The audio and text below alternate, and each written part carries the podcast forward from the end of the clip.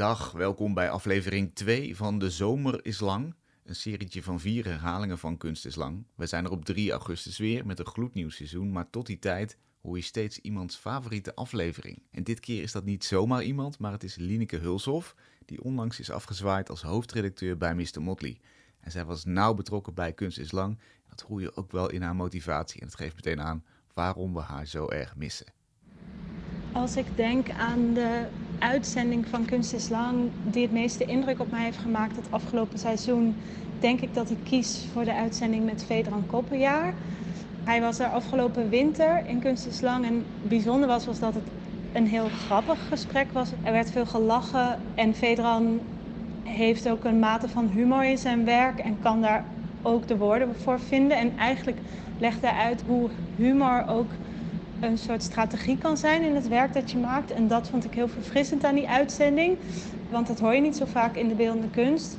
En daarnaast heb ik ervan genoten omdat de taal van Vedran heel rijk is. En dat hij bijna op een soort performatieve manier dat gesprek in is gegaan. En dus ook in de uitzending zelf speelt met het medium van taal. Maar dus ook gesproken taal, gesproken woord.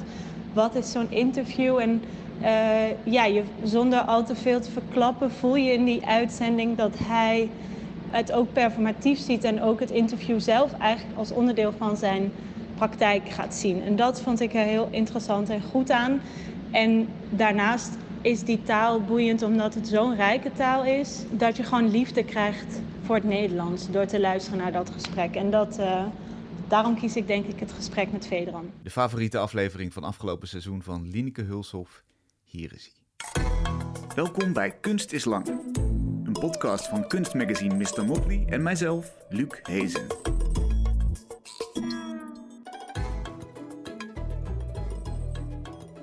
Leuk dat je luistert. Je hoort ons praten vanuit geluidsstudio Stil in het voormalige Volkskrantgebouw in Amsterdam aan de Wieboudstraat. Mijn gast vandaag is Vedran Kopja. Hij probeert in zijn schilderwerk gestalte te geven aan gedachten en gevoelens, letterlijk in vorm en materiaal. We zeggen dat we iets diep van binnen voelen en ook onze gedachten bevinden zich, nou we aannemen, ergens in ons lichaam. Maar waar is dat dan precies en hoe ziet dat eruit? Vedran bedacht er de reeks Inner Space Portal voor. Schilderijen in een ovale vorm van de doorgesneden darm ongeveer, bobbelige rode wanden die verdwijnen in een zwart gat. Ze sluiten aan bij zijn verlangen om af en toe ja, te verdwijnen en een beschermde veilige ruimte in te kruipen. Ook bedacht hij het Planck Communication Center, een manier om met de geschilderde plank in contact te komen. Behalve uren samen doorbrengen in dezelfde ruimte of een langdurig Zoom-gesprek met de plank in kwestie, schrijft hij brieven aan de plank en maakt hij tekeningen met de plank in gedachten. Het idee is om vanuit die handelingen te achterhalen hoe betekenis tot stand komt tussen een object en de bekijker van dat object. Welkom Vedran. Dank je. Goed dat je er bent. Laten we beginnen bij die wonderlijke darmvormige schilderijen. Zo omschrijf ik ze maar even. Ja, ja ontstaan vanuit het verlangen om naar binnen te keren, om te verdwijnen. onder andere, ja. Op, op welke momenten voel jij dat verlangen het meest? Uh, ik denk, uh, goh, laten we zeggen, dat zijn zeker, ah, die, die momenten bestaan zeker als je zo heel moe bent of ziek, ziek bent. En, en weet, bij die reeks schilderij, dat kwam ook eigenlijk uh, vanuit de gedachte van volwassen duimzagers. Dus ik, ik heb uh, heel lang mijn duim gezogen. Af en toe word ik altijd nog wakker met mijn duim in mijn mond. Ja. En, en ja, ik begon, begon daarover, over dat gevoel ook. Dat ik merkte, als je daarin stopt, welk gevoel dat je hebt. En dat, dat is echt zoiets van... Je maakt een kortsluiting ook, hè. Want je, je steekt iets van jezelf in je mond. En je, je, ja, je sluit kort. Dus je voelt, smaakt, proeft, ruikt jezelf... Mm en uh, je wordt helemaal vereenzelvigd. Wat was mijn analyse van wat ik dan deed? Een gesloten circuit wordt Een gesloten circuit. Ja. Dus dat is eigenlijk een, een, heel meditatieve staat of zo, waar dat je inkeert. Um, en uh, ik denk, ja, de, als we beelden van foetussen zien, en, uh, of, uh, en dan zie je dat ook in, in science fiction of zo, Ghost in a Shell of zo. Of uh, een soort van een lichaam dat, ze, dat we, zich moet regenereren of zo. Mm -hmm. Zit vaak in, uh, in een vocht, in een vochtige, omsloten, veilige ruimte.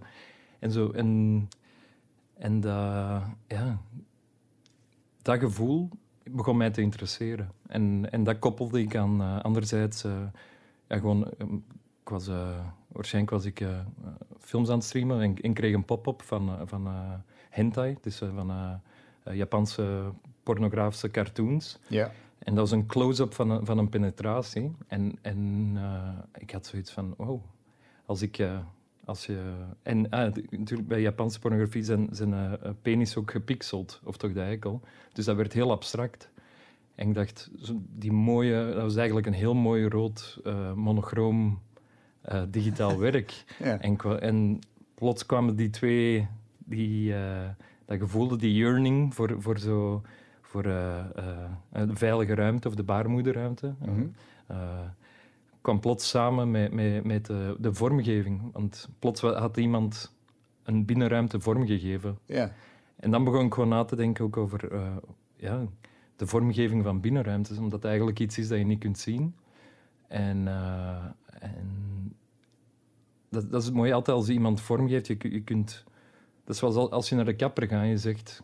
Ik wil mijn haar zo. En je probeert het zo specifiek mogelijk te zeggen tegen een kapper hoe dat je haar wilt ga je, de meeste mensen zijn dan zo, oh, deze was echt niet wat ik wou of zo.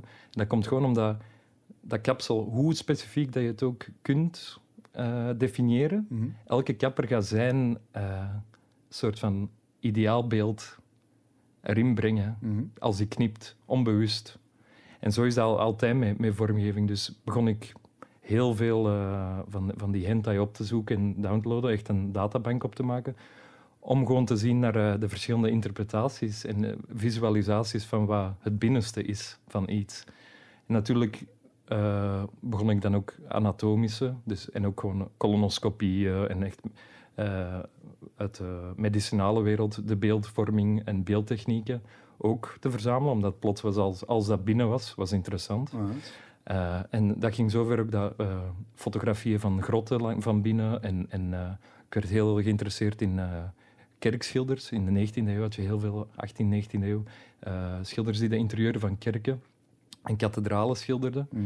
En plots was ik voor het eerst ook echt geïnteresseerd in architectuur daardoor, in die binnenruimtes. Dus dat was begon helemaal... Uh, alles wat binnen was? Alles wat binnen was, was plots uitzonderlijk interessant. Ja. En de vormgeving daarvan. En dat was ook interessant om te zien, uh, al die hentai, dat is natuurlijk erotisch en pornografisch.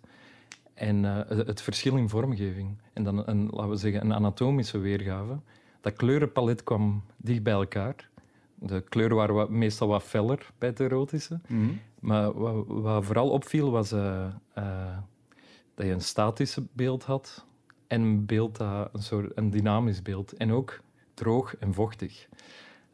dus al het wetenschappelijke was altijd precies droogvriest. Lijkt me ja, ja, precies. helemaal. Ja. Uh, en, en natuurlijk dat was druppels en vocht en, en die zaken. Dus dat, dat was... Uh, hey. En daarbij, met die, met die beelden, ben ik dan ook gewoon... Eh, heb ik mijn visuele databank. En ja, kwam ik tot het idee om, om, om, om, die, om eigenlijk portalen naar het binnenste te beginnen schilderen. En mm. daar ook vanuit een, laten we zeggen om schilderkunst echt te gebruiken, of het westerse traditionele illusionaire ruimte te gebruiken, mm -hmm. namelijk het doek. En de illusionaire ruimte die, waarmee je diepte kunt weergeven, om die enkel voor diepte naar een binnen toe.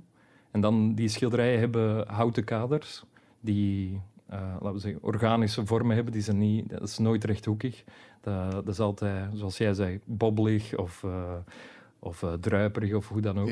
Dus die hebben organische vormen en dat is eigenlijk, als we dan in traditionele schilderkunst spreken, is dat de kader. En voor mij was dat ook, uh, de kader is eigenlijk de grens tussen de binnen- en de buitenwereld. Mhm.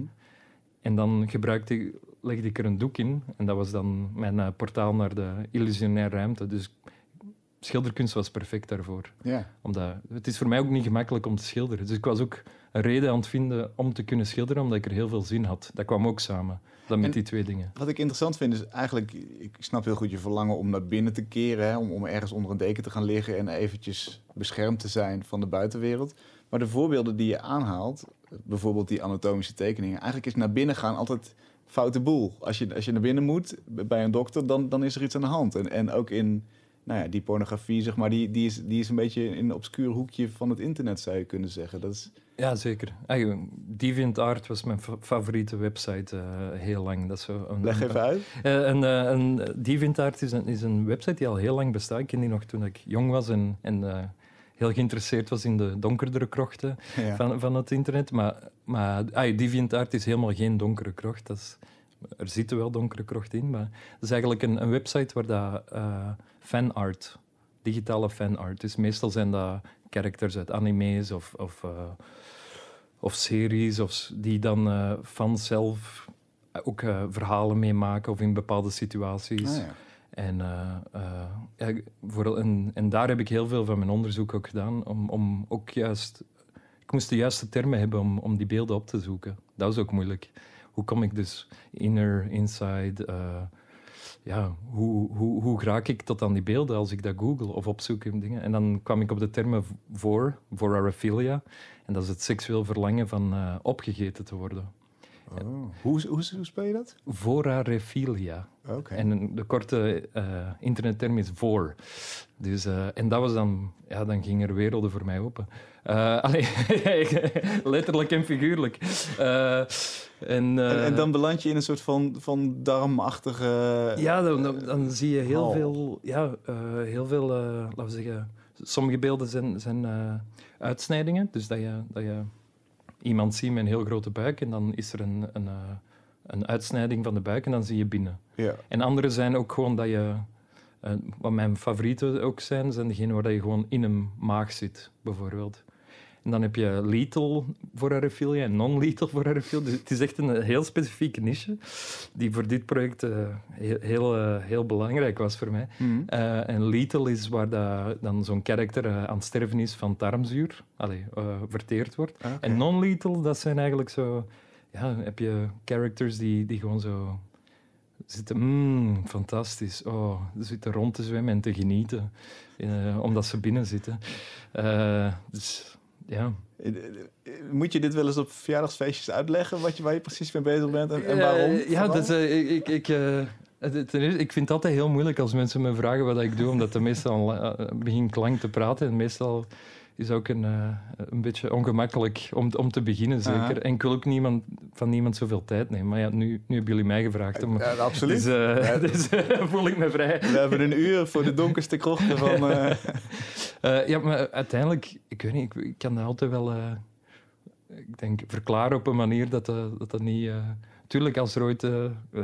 ja, als er iemand ooit mijn databank aan beelden gaan zonder context zie, gaat er, gaan er wel vragen komen. Ja. Want die is niet, niet prettig. Maar die, eh. die binnenzijde, is dat iets wat je belangrijk vindt om, om naar buiten te halen? Want inderdaad, die beelden die zien we niet vaak. Nee. Zijn een beetje weggestopt. Uh, zit, zit, zit daar je fascinatie ook voor om die de wereld in te krijgen? Uh, op een manier eigenlijk iets eerder dan dat zelfs. Ik denk ervoor, ik heb altijd al een, wat terugkomt in mijn werk, is een, een fascinatie naar het vormgeven van onzichtbare dingen. Dus uh, um, ik denk, ik heb ook nu heel. Uh, sinds dat project heb ik ook heel veel interesse in, in, in science fiction, vooral in, in, uh, in special effects. Omdat dat visualisaties zijn van dingen dat, dat niet zichtbaar zijn. Of, of hoe, hoe het einde van de wereld wordt dan gevisualiseerd. Maar dat is iets dat wij eigenlijk niet kunnen bedenken. Dus dat is een eigenlijk metaforische weergave van het einde van de wereld door een special effects artist. En die dingen is eigenlijk het vormgeven en visualiseren van, van wat niet zichtbaar is of, of, uh, of misschien niet uh, fysiek is. Dat is iets dat mij altijd interesseerde. En eigenlijk die fascinatie met dat beeldmateriaal was gewoon uh, noodzakelijk voor mij. Omdat ik over een bepaald iets werk wou maken. En ik had de vormentaal er niet voor. En dus moest ik gewoon onderzoek doen. En dan in dat onderzoek raak je... Ay, dat is het leukste aan werk maken voor mij, vind ik. Waar ik met mijn onderzoek allemaal terechtkom. Uh, dus ja, het is eigenlijk, ik had tools nog, die visuele tools. Ja. Is dat ook wat jou betreft wat kunst moet doen? Dingen zichtbaar maken die eigenlijk niet zichtbaar te maken zijn? Voor mij moet kunst niks doen. Ik wil zeker niet zeggen wat andere mensen moeten doen. Ik kan enkel vanuit mezelf spreken. Ja, wat voor, voor jezelf. Ja, Voor, ja. En, en voor mezelf. En uh, ja, dat is iets dat, dat, dat mij interesseert. Um, misschien dat iemand anders ook interesseert, dan is dat goed. Allee, of uh, kunnen we het erover hebben. Maar ja, ik denk... Het is ook niet zichtbaar, maar ik wou, met die schilderij wou ik echt gewoon een ervaring dat ik soms heb en dat ik een interessante ervaring heb, om die eigenlijk, uh, die ervaring met een object in de wereld te kunnen doen opwekken bij andere mensen. Mm. En sommige mensen hebben dat ook met, met die werken. En andere mensen vinden die gewoon uh, weerzinwekkend. Uh, dat zijn zo twee reacties. Sommigen kunnen er echt wel ja, zo van genieten en, en echt in, zich een beetje erin verliezen. En anderen vinden dat echt gewoon weerzinwekkend. Ja. Wat ook oké is. Want ik, ik vind die dingen heel, nooit weerzinwekkend. Dus ik ben altijd eigenlijk... Uh, uh, soms denken mensen dat ik opzettelijk uh, iets lelijk of iets vies ben aan het schilderen, maar eigenlijk, ik vind dat mooie dingen. Je zei al, uh, de abstractheden die zijn aanleiding om, om een werk over te maken. En dan heb ik me ook laten vertellen dat je ook wel eens gewoon in een gesprek een beetje geluidjes maakt. Die abstracte geluidjes, niet per se bestaande taal uitslaat. Ja. Zit dat in het verlengde daarvan? Dat zit, dat, ja. Ja, dat is er, er, ergens zeker, zeker wel. Ik denk, uh, um, ja, ik heb ergens een reflex om heel vaak dingen te, te benoemen uh, in mijn werk. Ik had ook een reeks werken dat didactische schoolplaten zijn. Mm -hmm. Dat is een oude reeks werken, dat, gebaseerd op zo ja, oude, ouderwetse anatomische schoolplaten, laten we zeggen. Van daaruit uh, dat komen we terug ook op die uh, visualiseren van dingen die niet zichtbaar zijn. Dus laten we zeggen, een nier of een lever op zo'n anatomisch beeld als je er het woord nier of lever weglaat, wordt dat gewoon een biomorfe vorm. En wordt dat een Jean Arp of een, of een, uh, een biomorfe abstractie. En dan was ik aan het denken, oké, als ik dus lever wegdoe, dan is dat gewoon een biomorfe abstractie. En ik zeg nu, uh, dit is de glimlach van Luc Hezen. Dan is dat dat plots. Dus dat, dat benoemen werd plots heel interessant. En dan heb ik een reeks gemaakt met, met, met, met werken die emoties benoemden uh, op dezelfde manier en met dezelfde vormgeving als zo'n uh, uh, didactische platen, zo'n schoolplaten. waardoor dat die ook een soort van validiteit krijgen, maar die er niet per se is. Ja. Of toch niet wetenschappelijk verankerd is. Ja, waarmee je eigenlijk de rest ook een beetje onderuit haalt of in een ander licht zet. Ja. Althans, een beetje laat wankelen misschien. niet per se wankelen, dat is ook een, een, een een andere manier van uh, naar dingen te zien. Hmm. Dus uh, uh, alles wankelt. Dus, ik, ja, ik, ik, moet, ja. er is geen behoefte om, om, dat, om, om echt dingen te doen laten. Want voor mij is alles eigenlijk altijd aan het wankelen. Ja. Dan, maar alleen dat al is natuurlijk een, een realisatie die sneller tot je komt als je, als je op die manier een vergelijking trekt. Dat kan, ja. Dus Dat, zo, zo, zou het kunnen werken, ja. Een van die werken uit die Inner Space Portal is een, nou, zoals wat ik al zei, een grillige ovale vorm ook weer zoals de doorsnee van een darm in mijn woorden, dan donkerbruin gekleurd. En dan een soort roestkleurige draad en weer iets dieper gelegen een gele en oranje massa. En dat heet You could have left all that racial and political stuff out. Ja. Ook, ook iets van, van benoemen met een, met een abstracte uh, beeld. Hè? Gaat het hier om de weergave van een gedachte? Ah wel, ik, ik ga je zeggen waar, waar dat die titels vandaan de bijtitels van de ISP's, de Inner Space Portals. Al die bijtitels komen uit de uh, comment-sectie van beelden die ik heb uh, gedownload voor mijn databank. Mm. Dus soms uh, ga ik dan op zoek naar de comments. en, en dit was... ik, denk, ik, ik, herinner me volgens mij nog beelden. Dus ik was aan het opzoeken naar zo Giantess dat is nog iets. Als ik dingen niet bij voorvind of zo, Giantess is ook iets dat ik opzoek. Omdat dat, dan zijn dat reuzenvrouwen. En dan, dat is niet altijd, maar vaak is dat vertrappelen van uh, mensen. Of mannen vaak. Maar soms is dat ook opeten van mannen. En dan heb ik ook terug de beelden die ik nodig heb. Oh ja. uh, omdat die zo groot zijn. Dus bij een Giantess beeld... Uh, iemand had een soort van Pokémon-kaartachtig ding van een Giantess, maar van een zwarte vrouw gemaakt. En ik denk, ik denk dat er zo uh, stereotypen in stonden. En dat was dan de comment die erbij stond. Hmm. En, uh, en ja, ik dacht, dat is een, dat is een goeie, die kom ik niet, niet vaak voor. En die, um, daar kunnen mensen wel iets mee. Uh, ik, ik, ik, ik neem... Ik, ik, ik kan heel moeilijk standpunten innemen. Maar wat ik wel heel graag doe, is elementen in iets plaatsen, waardoor dat er ook dingen misbegrepen kunnen, dingen misbegrepen kunnen worden. Of mhm. dat mensen ook helemaal een andere kant kunnen opgaan, omdat... Uh, uh, niet om esoterisch te klinken, maar die inner space portals zijn voor mij een soort van betekenisvangers. Dus als een dromenvanger, maar dan betekenis te vangen. Want mensen houden, wat, dat die, wat er allemaal uitkomt, wat dat die erin zien of bij beginnen te denken, dat, ze, dat kan ik allemaal niet bedenken. Maar dat, dat vind ik, ja, ik vind het altijd heel fijn te horen hoe ver dat, dat kan gaan. En af en toe kruid ik dat. En onder andere met die, uh, met die bijzinnen die ik rechtstreeks van die comment-secties. Dat is ook zoiets dat, waar dat iemand... Dat is zo ongericht richten. Ja. ja. En, en wat maakt dat dat een prettige manier is van iets de wereld in slingeren dan dat je bedenkt, ik, Vedran, vind dit en ik ga dus op deze manier poneren? Wat maakt dat jij kiest voor die openere versie? Om, omdat, eh, omdat ja, dat is een, een, probleem dat ik misschien met mezelf ook heb. Ik, ik, vind heel weinig dingen. je bent van weinig overtuigd. Je kunt ja, weinig ik, nee, ik, ik, leef in een constante onzekerheid. En, en ik, ik, ik, spreek heel graag met uh, eventueel, misschien. Uh, ik spreek heel graag met twee woorden, omdat, omdat ik, ik, geloof niet echt in fundamenteel zekerheden. Mm. Uh, en en, en daar ben ik echt van doordrongen. Dus alles is een, een hypothese. Uh, en als ik echt iets weet, dan ga ik het zo zeker niet maken. Want dan kan het gewoon in mijn hoofd blijven.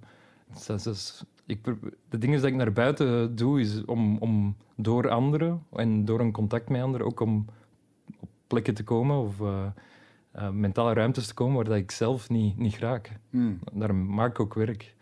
Dus als ik uh, echt iets zou weten en vinden, dan, dan zou ik dat niet in de wereld plaatsen, denk ik. Ja, dat hoeft dan al niet meer. Nee. Ja, precies.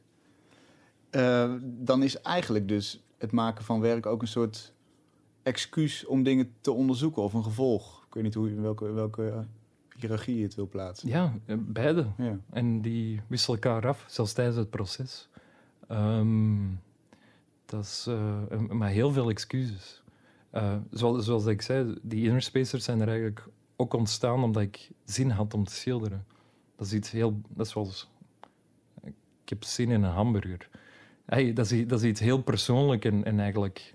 Hey, ik heb zin om die handeling te doen. Dus ik had ook gewoon kunnen schilderen, maar ik vind dat, dan is dat betekenisloos voor mij. Hmm. Dus dan moet ik een soort van conceptueel framework beginnen in elkaar uh, timmeren waardoor dat ik zonder schuldgevoel, waardoor dat ik kan gaan schilderen en dat dat voor mij een betekenisvolle activiteit is. Ja. Dus dat is een excuus creëren om te gaan schilderen. Maar tegelijk zijn dat ook dingen, dat excuus is ook wat mij interesseert en wat ik bevraag. Mhm. En die twee, soms heb ik zin om iets uh, te bevragen en moet ik naar het medium gaan zoeken. En soms heb ik zin in een medium en moet ik uh, zoeken naar dingen om te bevragen. Of zijn, moet ik teruggaan in mijn, in mijn geheugen om dingen die mij interesseerden en dat ik daar met dat medium kan bevragen, bijvoorbeeld. Ja. En als wij samen Netflix zitten te kijken en jij begint fantasiewoordjes te, te sputteren, zeg maar, dan, dan, dan is dat ook een manier om op een plek te komen, een mentale ruimte die je nog niet kent en ja, waar misschien iets gebeurt wat buiten het dagelijks leven valt. Ja, ik denk, en, en, en gewoon ja, een soort van uh, non-betekenis. Uh, dus,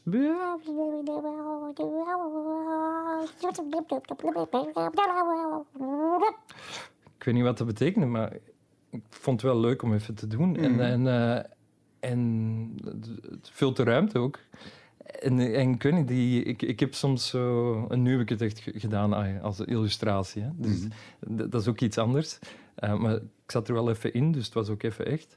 Uh, om te, even te analyseren wat er net is gebeurd. Ja, ja. Maar, maar ja, ik, ik, ik heb die behoefte soms. En, en, en dat interesseert mij wel, omdat die behoefte is er. Nu, ik doe dat. Nu ben ik wel aan het zien naar manieren hoe dat ik die ook in mijn werk kan brengen om, om, om dat het, principe van onweten of onbetekenis is ook iets dat me enorm, interesseert.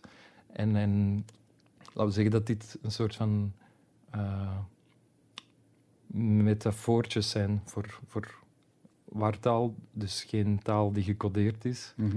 Dus geen gecodeerde communicatie, dus geen uh, weten dat wordt overgebracht of geen kennis die wordt overgebracht, dus onkennis. En in die zin is dat net zoals uh, de beeldentaal van, van die uh, hentai of zo, iets waar ik misschien aan, mee aan de slag kan. ik heb dat ook, ook wel eens gedaan. Ik heb met, die Inner Space portals. Ik had ooit een, een, een, een paviljoentje gemaakt, die van buiten zo'n modernistisch paviljoen leek.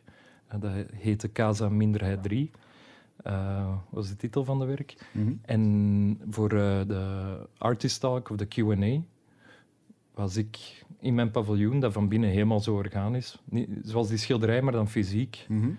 uh, was ik daarin gegaan en had ik gewoon een, een microfoon en het, het publiek, zat, publiek zat in de zaal, beneden, in een andere ruimte. En die zagen mij niet. En dan konden die een Q&A met mijn innerstem doen. En, uh, en dan de enigste belofte dat ik deed, is dat ik met mijn innerstem zo goed mogelijk probeerde mijn gedachten rechtstreeks te vertalen. Dus ik heb zo'n stemmetje al wel eens gebruikt in mijn werk. Dus mijn, mijn inner voice eh, is deze.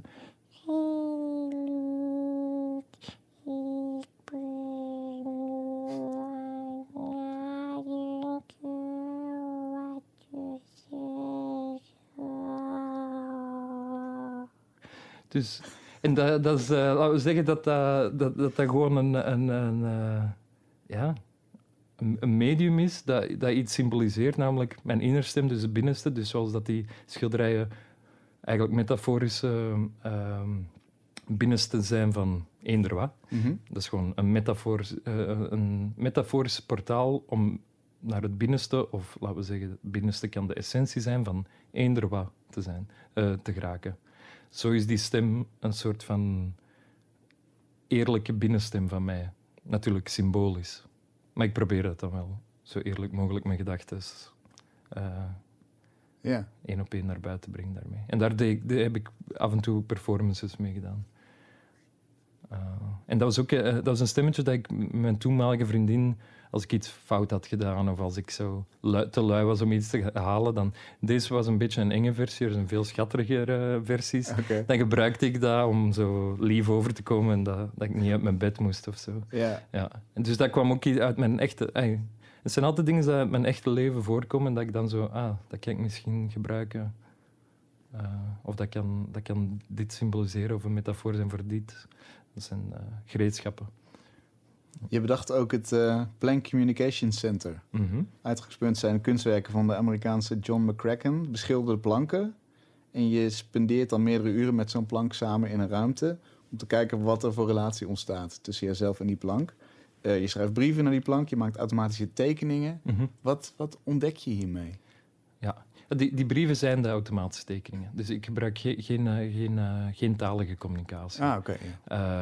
Dus die, en dat is ook helemaal gebaseerd eigenlijk... Uh, dat is wel eigenlijk heel lichtjes gecodeerd, die communicatie met die planken, omdat dat vanuit de principes van hoe dat die planken zijn ontstaan, of van de maker, daarop is die communicatie gebaseerd. Leg eens uit, hoe werkt dat? Um, wacht, ik ga even terug.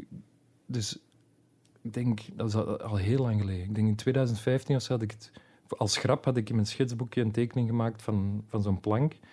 Uh, ik had die, toen ik op de academie zat, had ik per ongeluk een boek van andere kunstenaar uit L.A. Uh, eh, eruit gehaald uit, uit de rekken en beginnen opzoeken. Ik kende dat niet, dat was Billy L. Bankston. En dan ben ik bij de Ferris Gallery, dat was een uh, galerij in Los Angeles in de jaren 60, terechtgekomen. Ik ben wat beginnen onderzoeken en dan zag ik ook het werk van John McCracken.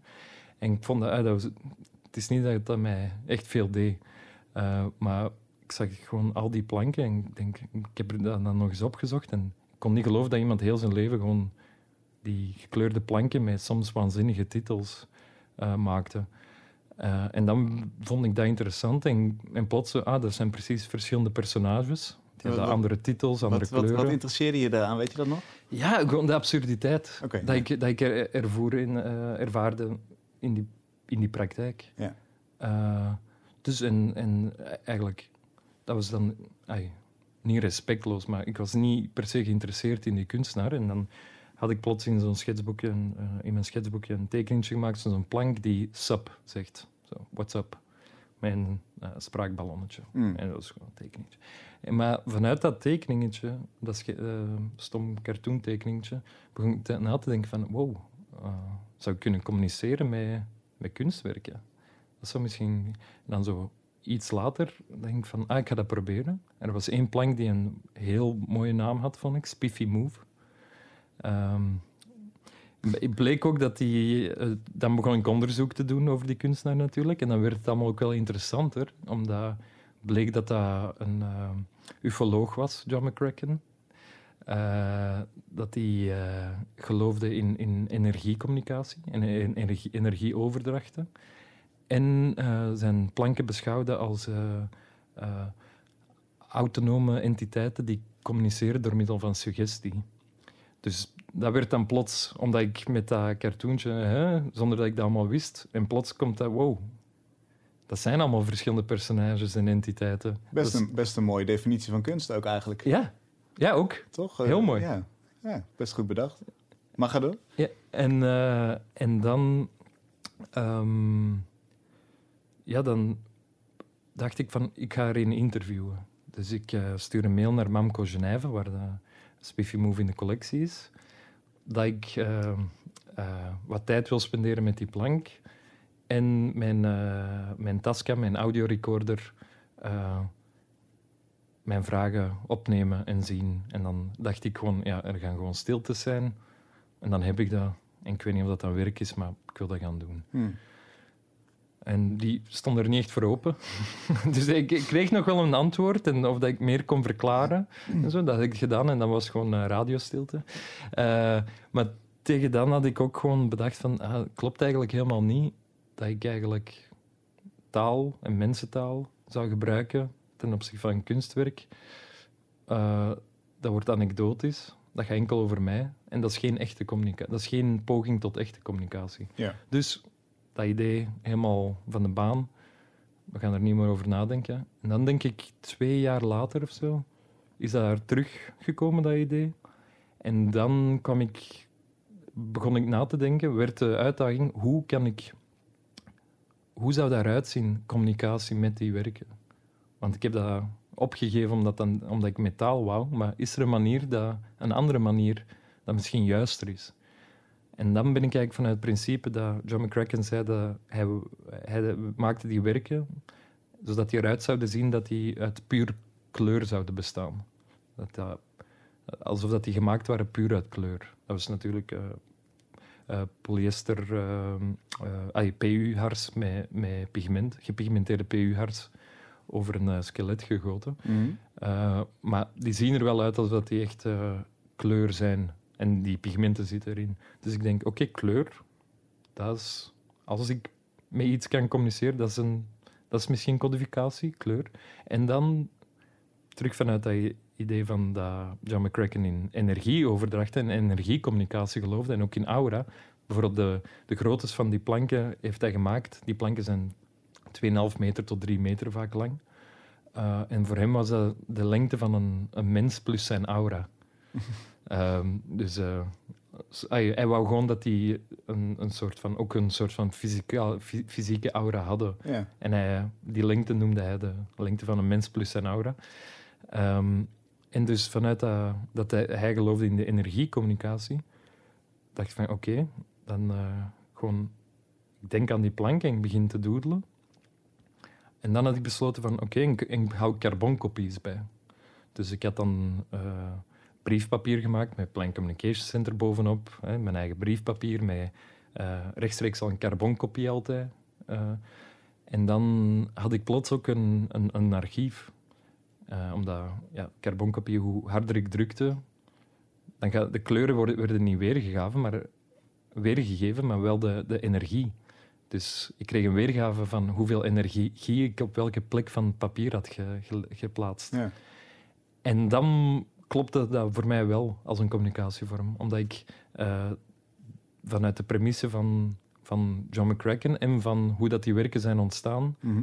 daarmee dus kleurpotlood als pigment op papier, dus kleur, en dan gewoon een, uh, een energie. En die verstuurde ik. En, en het was niet dat die moeten aankomen. Het was, dat versturen is altijd versturen van de energie. Hmm. Dus als ik uh, het adres erop zet en dat op de post doe, is dat gewoon voor mij een soort van uh, richten. In dezelfde zin dat, dat uh, als een pistool wordt afgeschoten, het is niet, niet de kogel die de schade toebrengt, maar het, het is de kracht. Hmm. Dus het is niet het metaal. Het metaal brengt wel schade toe, maar, maar de schade wordt gedaan door, door de energie die, die wordt overgedragen op, op, een organisch materiaal. Ja, zoals de plank natuurlijk ook tegen de muur leunt en staat te stralen. Ja, en dus als ik dat stuur, laten we zeggen, dan, dan heb ik die energie verstuurd en ik heb dat gewoon gericht naar daar. Ja. Uh, meeste van die, origine dus de originele verstuur ik, uh, geadresseerd naar de plank. Die, uh, ik denk dat die heel vaak in de vuilbak belanden. Want ik, ik stuur nooit een uitleg bij van wat dit is, oh wat het project inhoudt. Dus ik stuur naar collecties, musea of nu, het smak wist ervan, omdat mijn eerste ontmoeting was ook in functie van een performancefestival. Met, in Gent, hè? in Gent, ja. Museum in Gent. Ja, museum in Gent. Dus uh, in functie van een performancefestival in het museum. En dan had ik gewoon vier uur gespendeerd in, uh, in het depot van het museum met, met de plank. Dus dat was ook niet zichtbaar voor toeschouwers, dat was gewoon aangekondigd. Mm -hmm. En ik heb dan gewoon... dat was mijn eerste echt bezoek in functie van, van dit project. Nou, nou klinkt het als een grappig idee. Ja. Gaat, het, gaat het verder dan dat? Want eh, gaat het echt over een object-toeschouwer relatie en, en, en een ja, op gelijkwaardige manier communiceren? Uh, pro proberen toch, ja. ja. maar maar de, de, het absurde ervan is ook even belangrijk. Ja. Dus het, al die dingen... Ergens is het ook een kunsthistorisch onderzoek, ergens is het gewoon slapstick en ergens is het ook gewoon een, een, een, een, een filosofische bevraging ook. En, en ik merkte ook dat, dat voor mij, ja, de eerste keer was ik super zenuwachtig. Want nu ben ik hier met die plank. Mhm. Nu moet het gebeuren. En, en dan moest ik echt wel mijn plek vinden. Hoe mij er ten opzichte van te verhouden.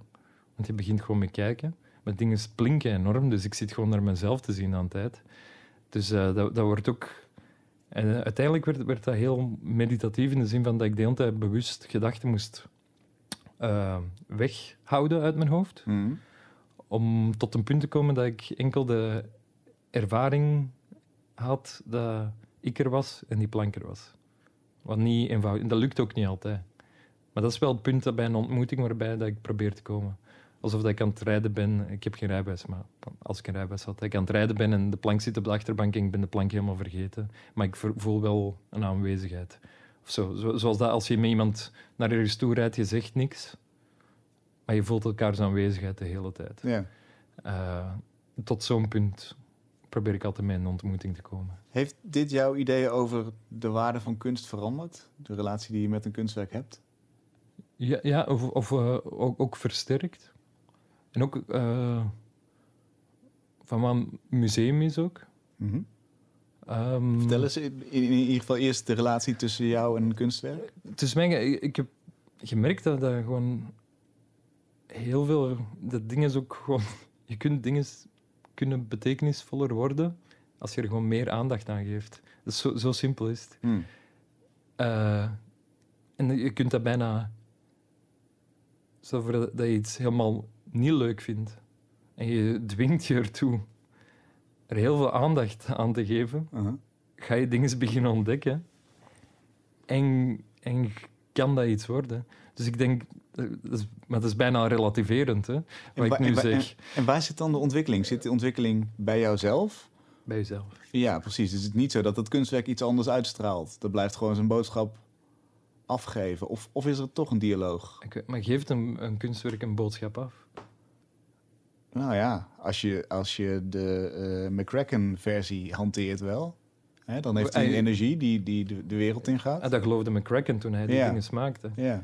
Maar ik weet niet, nog altijd niet echt wat een object ik geloof zeker wel dat een object iets, iets afgeeft, maar ehm, het is ook, is, is het die brieven, ik vroeg mij ook af, is dit communicatie? Hmm. En ik merkte, ja, dat, dat is een communicatie die ik met mezelf heb, dat reflecteert via die plank. Dus, maar die plank is wel aan het veranderen, mijn volgende brief aan het veranderen. ik had ook gemerkt, de eerste brief is bijna schattig gebruikte ik enkel de kleur van de plank zelf als een soort van, laten we het zo gemakkelijk mogelijk houden. Mm. Uh, ik ga proberen uw taal te spreken. En daarna werd dat veel vrijer. Qua kleuren en qua meerdere kleuren en al. Ehm, maar de, ik merkte wel dat mijn tekeningen veranderden. En, en dat was uh, voor mij is ook, uh, was een beetje zoals in mijn dagboek schrijven. Ik, dat zorgde ook dat ik ontspannender was. ook al stond er niks. Dus, maar dat was vooral met mezelf. Zou je dan kunnen zeggen dat kunst een manier is om met jezelf te praten via een ander object? Ja, maar ook met elkaar. Want wij zijn nu daar, door dat kunstwerk met elkaar aan het praten. Ja. En er zijn misschien ook mensen aan het luisteren en dan... Dat is ook ergens een gesprek.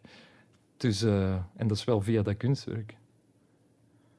Dat maakt toch ook een, een beetje een uh, teleurstellende gedachte... Dat, dat kunstenaars alleen maar spiegels aan het maken zijn, toch? Voor, voor ons gedrag bijna, is bijna een soort...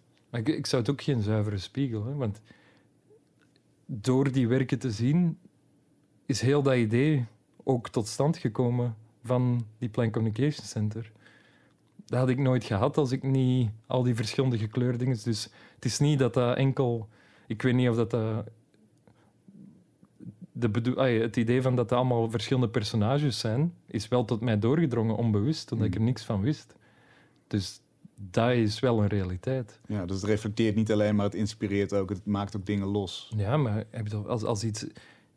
De dat, is geen, dat zijn geen spiegels. Hè. Je krijgt een reflectie. geluid, geluid is die aan het reflecteren en komt tot, tot u nu. Maar dat zijn dat dingen botsen en dat komt terug. Maar dat is geen zuivere... Een spiegel is het foute woord. Ja. Het zijn reflecties, maar geen, geen spiegelingen. Mm als je er naar staart, dan spiegelt hij echt wel omdat hij zo glad is, gepolijst. Dus dan kun je er echt wel in zien. Maar dat, daar hadden we het niet over. Dat is maar één facet. Ja. Laten we toch eens dieper op die vraag ingaan van hoe komt dan de betekenis van een object tot kijker uh, tot stand? Mhm. Toch een van de belangrijkste vragen uit de kunstgeschiedenis. Welke elementen spelen daar een rol in? Mm, inderdaad, zoals... Ehm, de eerste keer dat ik het deed, was dat in een depot. Dus ik was er alleen mee. In een, uh, die werd uh, in een ja, soort van magazijnachtige ruimte. Uh, en, en, het is heel moeilijk om, om, om erover te spreken, over dat kunstwerk zelf. Omdat dat... Ik had natuurlijk de spanning van mijn eigen project. De spanning van, van dat ik iets ben aan het doen voor mijn eigen kunstwerk. Dus, en ik ben naar dat kunstwerk aan het kijken, maar er is al zoveel van mijn eigen context in de context van die ruimte, dat ik, dat, dat, dat werk super, waarde, super veel waarde voor mij had. Mm. Omdat, uh, omdat ik dat nodig had. En omdat dat voor mij ay, een doel was geworden en zo belangrijk. En omdat ik er zoveel aandacht aan spendeerde. Um, maar ik heb die nu in verschillende contexten gezien. Uh, soms op een veiling. Maar door die ervaring is dat altijd elke keer als ik er een zie, heeft dat terug zo... Ja, is dat... Oh, iets dat ik verzamel, of zo. Mhm. En ik zie er terug in. En ik ontdek er een. En dat... Datzelfde gevoel, onafhankelijk van de context. Ik heb er één... Dit, dat was ongelooflijk. Ik was uh, naar, uh, naar appartementen aan het kijken, op online, uh, IMO. En, en dan nadat ik de zo alle appartementen die ik misschien ooit zou kunnen betalen. Uh, dat zijn er niet veel, dat was een laag bedrag. Dus die waren snel weg. Dan zo voor de fun begon ik zo miljoen euro dingen te bekijken in Antwerpen. En plots, tussen de foto's, zie ik een McCracken plank in een living. Op ImoWeb. Hmm. En ik ben, wauw. Wacht, is dit echt een McCracken plank? Dat kan toch niet? En ik ga kijken en ik zie Bernard Vriezen, ik zie keek zo, oké, er zitten hier uh, echt serieuze kunstwerk, dus dat is echt een McCracken-plank in Antwerpen. En dan wordt dat een beetje een speurtocht. Dus ik laat dan weten aan wat mensen, ik stuur die foto's, wie zijn, wiens huis kan dat zijn. en dan heb ik, uh, kwam ik erachter wiens huis dat, dat was. Heb ik brieven zitten sturen. Uh, dat was het huis van een, een Antwerpse galeriste, bleek. En ik ben dan langs het huis gegaan om aan te bellen, omdat ik wou vragen om, om het werk te ontmoeten. Maar die was niet thuis. Dus dan naar de galerie gegaan, daar was die wel. En het was wel volle corona en zo, maar die, was, ja, die had gewoon heel veel schrik van mij. Uh, wat, wat, ik ook wel begrijp. Als ik met mensen, mensen vraag of dat ik mijn... Uh... Praat hij met deze stem of met je innerlijke stem? Nee, nee, nee met mijn gewone oh, stem. maar als je met mensen vraagt... Maar ik, met, met, uh, ik, ik, zou graag... Ay, ik zeg niet gaan praten, maar ik zou heel graag je... Um, tijd spenderen met... Met je plank? Met je plank. En ja. die ontmoet. ja, dus, komt niet altijd heel goed over. dus, maar dat was dan heel, ja, heel nerveus. Maar dan ben ik wel tot de... Via via wel tot de gegevens de titel en het jaar en al. Uh, voor, voor mijn archief. En, en, ik stuur nog altijd wel brieven. Um, maar ja, dus die heb ik niet eens ooit, nooit echt gezien. Maar zelfs op, op internet, op een IMO-site, had dat voor mij, was het van wauw. Ja. En, uh, dus dat, dat werk krijgt mythische proporties bijna. Maar om, eigenlijk omdat je dat project gedaan hebt en omdat, je, omdat dat project voor jou waardevol was, zijn, zijn al die planken dat ook geworden. Ja, maar dat zegt ook iets over, over kunst, denk ik. Hoe waardevol dat dat kan worden. Ja. Als je, als je bedenkt dat, dat er... Uh, hoeveel mensen er zijn gesneuveld om kunst te bewaren. Of uh, om te zorgen dat kunst niet vernietigd wordt. Hmm. Dat is, dat is vrij, vrij waanzinnig. Ja. Of uh, hoe, hoeveel, ja, hoeveel uren en tijd er is gespendeerd aan bepaalde kunstwerken terug te vinden, op te sporen, op te zoeken. Dus dat heeft een inherent belang, blijkbaar. Ja. Ik, ik ervaar dat. Maar het is ook, ik wil het ook altijd wel banaliseren. Het is uiteindelijk ook een plank met Exact, met, ja. Met en ik ben, ik ben er gewoon heel veel aandacht aan spenderen ja. daaraan. Ja. Maar dat, ik kan dat daarmee. Dat lukt me. Ja. En het, is, het sluit ook aan bij het idee dat je, zoals je zei, niet weet. Zeg maar, alles, alles staat op losse schroeven. Je, ja. jij, maar misschien communiceert, communiceert die ook met mij, maar ik weet, ik weet het niet. Ja. Ja. Ik weet het niet. Ik, ik, ik, ik heb er geen bewijzen van. Maar dus als we de formule verder proberen af te maken, geïnvesteerde aandacht is, is een ding wat waarde tussen object en, en kijker uh, uh, tot stand brengt. Welke factoren spelen nog meer mee? Um, een, een, een, factor van dit werk is voor mij ook uh, in hoeverre is. is dus, je hebt zo. Je hebt het slapstick eraan, het absurde gewoon, van iemand die gewoon de eigenlijk aan het ijsberen is, want dat gebeurt na een tijd, omdat ik, als ik in mijn hoofd zit, ik, uiteindelijk kom, zit ik in mijn hoofd en ben ik gewoon uren aan het ijsberen met een plank in de ruimte. Mm. Dus, en ik heb dat een paar keer ook gefilmd. Één, uh, en dat ziet er heel grappig uit, omdat iemand is gewoon aan het ijsberen en je hebt één statisch object in de ruimte. En echt als een vlieg of zo ben ik er rond aan het uh, zoeven. Um, en dan, dus dat is dat absurde ervan, of die vraag is al absurd. Dan heb je inderdaad dat filosofische, die relatie. Maar een belangrijk aspect voor mij was ook gewoon het onderzoeken van, van het kunstenveld hoe makkelijk raak ik bij een kunstwerk als ik dat wil zien? Dat is ook onbewust erbij gekomen. Hè? Dus ik, ik, dat werk gaat niet specifiek echt over dit, dit en dit, maar dat is een, nu is dat een soort van context waar ik van alles mee kan onderzoeken. Mm. En een van die dingen was, ik wil zo'n plank zien, die is niet zichtbaar. Dan begin ik te mailen. Ik probeer altijd vanuit mezelf. Als, dat, als ik daar bij een muur aankom, dan ga ik via contacten en andere contacten. En altijd een stapje hoger totdat ik er kan geraken. Um, en wat zegt dat jou over het kunstenveld, dit specifieke zoektocht? Het is vrij... Ja. Ja, ik denk... En ergens is dat begrijpelijk, qua tijd en, en waarde of zo. Dat, stel voor dat jij gewoon zegt... En je of nee, iemand die niks met kunst te maken heeft. Iemand die... Uh, in een, gewoon eender wie, en zegt ik wil heel graag dat werk zien. En dat is momenteel niet zichtbaar. Dat is in, dat is in de eh, in het depot. Hm? Maar ik zou dat heel graag willen zien. Dat wordt onmogelijk of bijna moeilijk totdat dat nog eens zichtbaar wordt. Of op een open deurdag. Hm. Dat is ergens logisch, want je kunt niet voor iedereen die een werk eh, wil zien. Wel dat ik nu zeg van idee van openbare depots, wat wel interessant is voor kunstwerken in musea.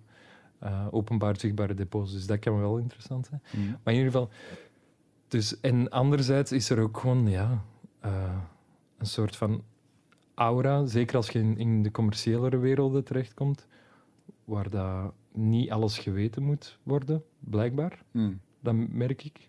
Met musea en al is dat vrij gemakkelijk. Als je gewoon vanuit een kunstproject en dan als, als, je, als het niet vanuit jezelf gaat, dan via eh, andere musea. En op basis van autoriteit kom je dan Exact. ergens. Ja. Exact, zo vaak. Maar wat ik heel graag zou willen worden, dus wat me al eens gelukt is, dus Mamco Genève had eh, mij zoveel jaar geleden niet geantwoord, maar nu tijdens lockdown, uh, wou ik als, ook binnen context van Performance Festival, van, de, van eh, dat is een Blackbox van de Brakke Grond, wou ik eigenlijk een, eh, een Zoom-meeting met een plank doen. Ook niet zichtbaar voor het publiek, Mhm. maar, en dat is wel gelukt. Maar dat is ook gelukt via Museum eh, M in Leuven, Mhm. die dat dan gevraagd hebben. En dan het, eh, wat ook wel mooi was, het museum in, Mam, in Genève was gesloten vanwege corona.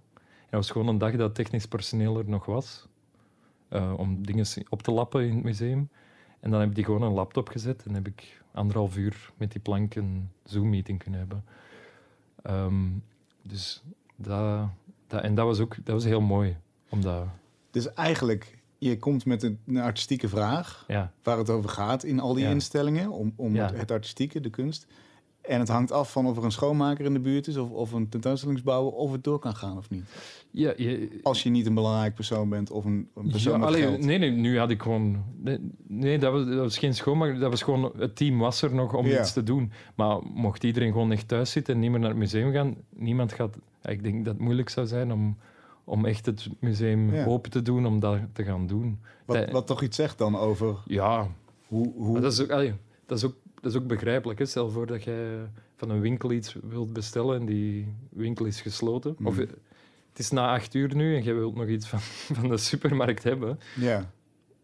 Ja, ik verwacht ook niet dat, dat de gerant of de directeur of de manager van de Albert Heijn nog even voor mij de deur gaat open doen en, en eh, ja, maar dan kijk je dus met een, met een economische bril naar het museum. Terwijl je zou ook kunnen denken, een curator die bevlogen is, die zegt, ja prima, ik regel dat. Goed Dat idee. Dat, zou- dat zou kunnen, ja. Maar het is geregeld geweest. Hè. Ja. Dus ze hebben, een- ze hebben gezegd welke dagen ze er gingen zijn. Ja. En dat was geregeld. Ja.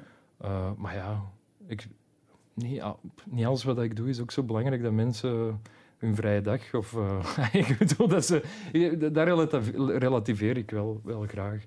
Ge- ja, ik bedoel, mensen moeten ook gewoon hun werk normaal kunnen doen. Hmm. En ik probeer dat zoveel mogelijk. En soms zijn er uitzonderingen, maar Maar je zou dus kunnen zeggen, want we waren eigenlijk bezig met het lijstje van elementen die van invloed zijn op de betekenis van een object. ja, Er is ook een, een grote praktische component. En, Ah, en, wel, ja. en, en het idee van iemand bepaalt wanneer en waar jij een werk mag zien. helemaal. Dus dat, is, dat speelt ook nog mee. Dat, is, ja, dat speelt helemaal mee. Ja. En, en, en ik probeer eh, dat te rekken. Of, of soms als het niet mogelijk is. Ik probeer altijd er te geraken. Meestal lukt dat ook. Nu, een, een specifieke context die mij echt interesseert, is een Freeport. Om een plank te gaan bezoeken in een Freeport. Leg even uit wat, wat dat is. Eh, Freeport is een, eh, een opslagruimte voor, voor kunst voornamelijk. Meestal in, in steden die bij, meestal op luchthavens, dicht bij luchthavens, en steden waar meestal grote beurzen zijn. Mhm. Ehm, en waar dat een werk, die worden gebruikt zodat een werk verkocht kan worden. Eh, en zolang dat, dat die ruimte niet verlaat, moet er nergens importtax op betaald worden. Dus eigenlijk waar dat dan neerkomt, is dat die eh, kunstwerken in, in Freeports vaak komt dat neer dat dat zuivere commoditeiten worden. Dus die kunnen drie, vier, vijf keren verkocht worden, nooit veranderen van locatie, altijd daar blijven en nooit gezien worden. Ai, soms, die hebben ook viewing rooms, dus af en toe worden, zullen die geactiveerd worden. Maar eigenlijk dat is volgens mij de ruimte waar dat een kunstwerk het meest als com- commoditeit bestaat. Ja, verhandelbaar object. Ja. Exact, of een object met monetaire waarde. Uh, eigenlijk een, een pokerchip. Uh, dat, dat, is ook hoe dat, uh, kunstwerken in, in het criminele milieu eigenlijk worden gebruikt. Dus ik denk, de regel is zo, een gestolen schilderij is 10% van zijn waarde, 10% van zijn waarde waard als een soort van betaalmiddel en een pokerchip in het crimineel milieu. Ja. Met zo gestolen kunstwerken. En als, als borg tegenover een, een uh, overheid die je oppakt. En, uh, Ook bijvoorbeeld, ja. ja. Als je dan een Van Gogh kun, kunt verbranden of niet verbranden, ja. dan heeft dat wel enige invloed. Ja, maar dus onderling tussen criminelen hebben die zo 10% de waarde als een soort van pokerchip. Uh, ja. dus en in die zin, binnen een Freeport Ah, ik heb dat ergens gelezen in de krant. Dus ik dus, weet niet, dus, ik dus weet niet hoe zeker dat, dat is, hè, die informatie. Die ik heb dat, uh, want jullie hebben een uh, bekende kunstspeurder, uh, geloof mm -hmm. ik. Ah, ja. Het is in een artikel over hem had ik het gelezen. Ja. Dus daar komt mijn informatie vandaan. Ja. dus, dus de waarde van zo'n kunstwerk in die context, dat interesseert ja. Nee, maar om in de Freeport. Hè? Yes, maar ik, yes. ik, was nu aan het zeggen gewoon dat een Freeport en een crimineel milieu, dat zijn de twee plekken waar dat, uh, grappig genoeg een kunstwerk het meest als uh, zuivere commoditeit, een zuivere uh, financiële waarde te, token yeah. bestaan. Yeah. Um, dus en ja, als ik in een Freeport, in zo'n viewing room, zo'n plank kan zien, dan kan ik gewoon nog even een moment creëren dat dat terug een kunstwerk kan worden. En dat interesseert mij. Ja, precies. Die gedaanteverwisseling. Terug die gedaanteverwisseling. En zelfs zoals dat een, een, een ja, gewoon waar ik allemaal terecht kom. Dat, is, dat is voor mij is dat, als we nu teruggaan naar, uh, naar uh, een soort van mijn eigen zin of zo, mm -hmm. toen dat ik met dit werk. Dus ik heb, we hebben over dit allemaal gesproken, maar een persoonlijke reden om dit werk te doen was, ja, ik, was, ik durfde heel moeilijk uit Antwerpen te gaan, zelfs Brussel. Ik zou zo naar het station gaan en dan ik ga naar Brussel wat tentoonstelling zien en dan gewoon terugdraaien naar huis gaan. Uh, en ik, ik, weet niet hoe dat kwam, maar ik was heel, uh, uh, heel verknocht aan zekerheden. Ik, ik, ga altijd mijn koffie daar drinken. En, en, en ik vond dat was heel moeilijk voor mij om eigenlijk uit mijn, uit mijn heel veilige, zekere wereld die ik voor mezelf had opgebouwd te gaan. Mm -hmm. Dus ik gebruikte dit werk. Plots had ik over heel de wereld punten waar ik betekenisvol naartoe kon gaan. En dat was voor mij, plots had ik een, een wereldmap ja, ja. met punten waar, dat ik, waar dat er voor mij een zin was om naartoe te gaan. En dat was mijn persoonlijke redenering. Dat zit, niet in, in dat, dat zit ook wel in dat werk, maar dat zit niet, dat is niet voor een ander. Dat, dat is een deel, in elk werk is er een groot deel dat voor mezelf is. Mm. En, en dat heeft ook wel geholpen. En met, met dat project ben ik ook residentie in New York voor vier maanden. Daar zat ik dan bij. Dat, was ook, dat ging ook niet gemakkelijk. Ik had het eerst zelf geprobeerd en uiteindelijk via connecties kon ik uh, onderzoek doen bij David Zwerner, omdat die het estate hebben van John McCracken. En die hebben ook planken uit het depot gehaald in een viewing room voor mij, zodat ik ermee kon zien. Dus dat was dat was ook een, een, heel vreemde context. Dat was de eerste keer dat ik in zo'n blue chip commerciële galerie was en ik kon achter de schermen gaan. Ook heel waanzinnig. Ik heb heel veel bijgeleerd daarover. En ook vooral dat, dat al mijn vooroordelen zijn gemilderd. Ik, ik, heb nog altijd heel veel vooroordelen over uh, zulke galeries en mm -hmm. zulke commerciële machines. Uh, en, en, niet altijd ethisch uh, functioneren van zo'n van zo'n grote galeries. Maar ik heb ook gemerkt dat er wel mensen werken die wel gewoon met heel eerlijke en met heel veel liefde voor kunst of zo daar zitten. Dus dat heeft mijn, mijn, mijn beeld over die galeries ook van een bijna puberale anti ook wel iets gemilderd en menselijker gemaakt. Ja, dus eigenlijk die kunst is ook in dit geval uh, het excuus om verre reizen te maken, hè, betekenisvolle reizen. En ook het middel geweest om, om nou ja, je, je mening bij te stellen, te nuanceren. Dus je kunt letterlijk zeggen, die, die misschien wonderlijke fascinatie die ergens begint als een, als een soort haakje in je, in je hersens en mm -hmm. steeds groter wordt, wordt eigenlijk de hele reden, de drive om jezelf te ontwikkelen en letterlijk ergens verder te komen, je wereld te openen. Ja.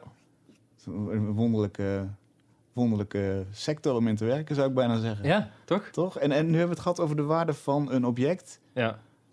Kun je in een paar zinnen schetsen wat dan de waarde van jouw oeuvre is als we uitzoomen? Hoe kijk je daarnaar? Hoe? Want dan zijn er natuurlijk nog heel veel Ja. meer aspecten om in, in oogschouw te nemen. Ja, dat, vind ik... eh, dat vind ik niet dat dat aan mij is om te bepalen.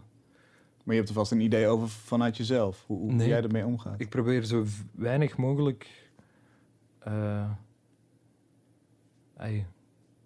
mijzelf in derde persoon te zien. Hmm. Want dat vind ik eh, een van de engste dingen. Dus artist statements vind ik echt het Waarom, verschrikkelijkste. waarom is dat eng? Omdat... Enerzijds vind ik niet dat het mijn, mijn job is.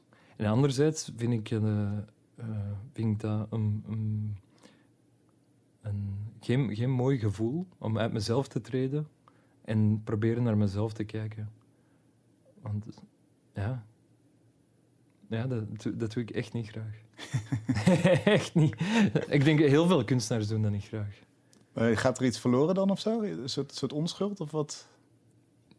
Wat zou weet niet- tegen zijn? Ik weet niet wat onschuld is, maar eh, nee, dat is gewoon een. eh, ja, ik vind dat is, dat is. Dat is niet mijn job, is de korte versie, maar dat is niet. Dat is, eh, ik- als ik heel eerlijk mee ben, ik, heb, ik, vind, ik vind dat een heel onaangename ervaring. Omdat, en ik wil daar niet mee bezig zijn. Er zijn dingen dat ik veel liever doe. En ik, ik, ik weet ook niet waarom dat ik ermee zou moeten bezig zijn. Nee. Uh, ik, ik, ik, ik, Nou, het zou je... Het zou je dat is secundair en ik, ik handel graag in het primaire. hmm. ja, je zou kunnen zeggen, af en toe terugkijken en samenvatten is een soort... Dat doe ik zeker. Kan een, kan een motor zijn. En dan Dat- kan beschrijven vanuit een soort van Mm, helikopterperspectief zou daarbij kunnen helpen. mm. Ja, ik, reflectie, ja. Ja. Maar ik, ik, eh, ik ga nooit... ai, ik- af en toe worden ertoe gedwongen, maar ik probeer dat altijd te minimaliseren. Of ik vraag aan iemand anders dan om een tekst over... Even heel kort dat te zeggen. Dat is voor mij echt, echt hel. Omdat... En ik, maar reflectie is er reflectie, dan treden niet naar buiten. Reflectie zitten in jezelf Hmm. en je overloopt wat dat er is geweest. Maar ik ga nooit proberen om vanuit derde persoon mijzelf te beschrijven. Of wat ik doe te beschrijven. Daarom, als er iemand mij vraagt wat ik doe, is dat voor mij altijd... woe. nog altijd. hè. Je, zou denken dat eens dat je zo de 20 of 19 zijn gepasseerd, dat je hebt geleerd hoe ermee om te gaan. Maar voor mij is dat nog altijd... oef, altijd een zuchtje. Omdat... Ja, ja, dat is iets heel moeilijk. Ik vind ook een heel... heel ja? Ik weet niet waarom. Dat is, ja, dat is echt iets vies aan voor mij. Ja. Dat uit mezelf treden. Blijf lekker in jezelf zitten. Graag. En, en blijf ons verrassen met, eh, met mooie projecten. Dankjewel. Graag gedaan. Tot zover Kunst is Lang voor deze week. Dank eh, voor jullie donaties aan Kunst is Lang. Daardoor blijven wij bestaan. Dank ook aan het Amsterdams Fonds voor de Kunst en het Jaap Harten Fonds voor hun bijdrage. We zijn de volgende week weer. Tot dan.